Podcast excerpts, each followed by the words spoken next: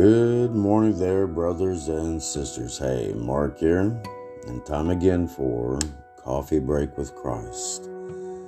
Is your light still shining bright? Matthew 5:16 states, "In the same way, let your light shine before men, that they may see your good deeds and praise your Father in heaven." Astronomers have told us that the most recognizable feature in the southern hemisphere skies, the Southern Cross, is disappearing. No, not in the physical sense, but because of the increase, because of the increase in artificial light coming from places like Sydney, Australia, the Southern Cross appears fainter and less distinctive in the night sky.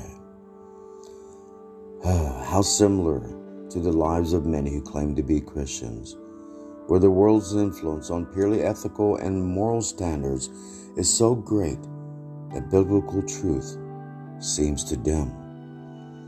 At one time, maybe some Christians were light in the darkness, but now their light has faded into obscurity, no longer seen in a world filled with darkness.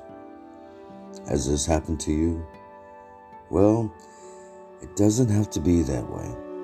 If you call yourself a Christian, now I'm asking for my even for myself, let me ask you a couple of questions. One, is the light of Christ shining through your life, or is it non existent and invisible to others? And two, was this light bright at one time, but has begun to dim with each passing day.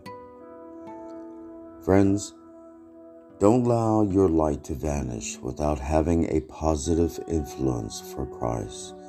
We are supposed to be light in a dark world.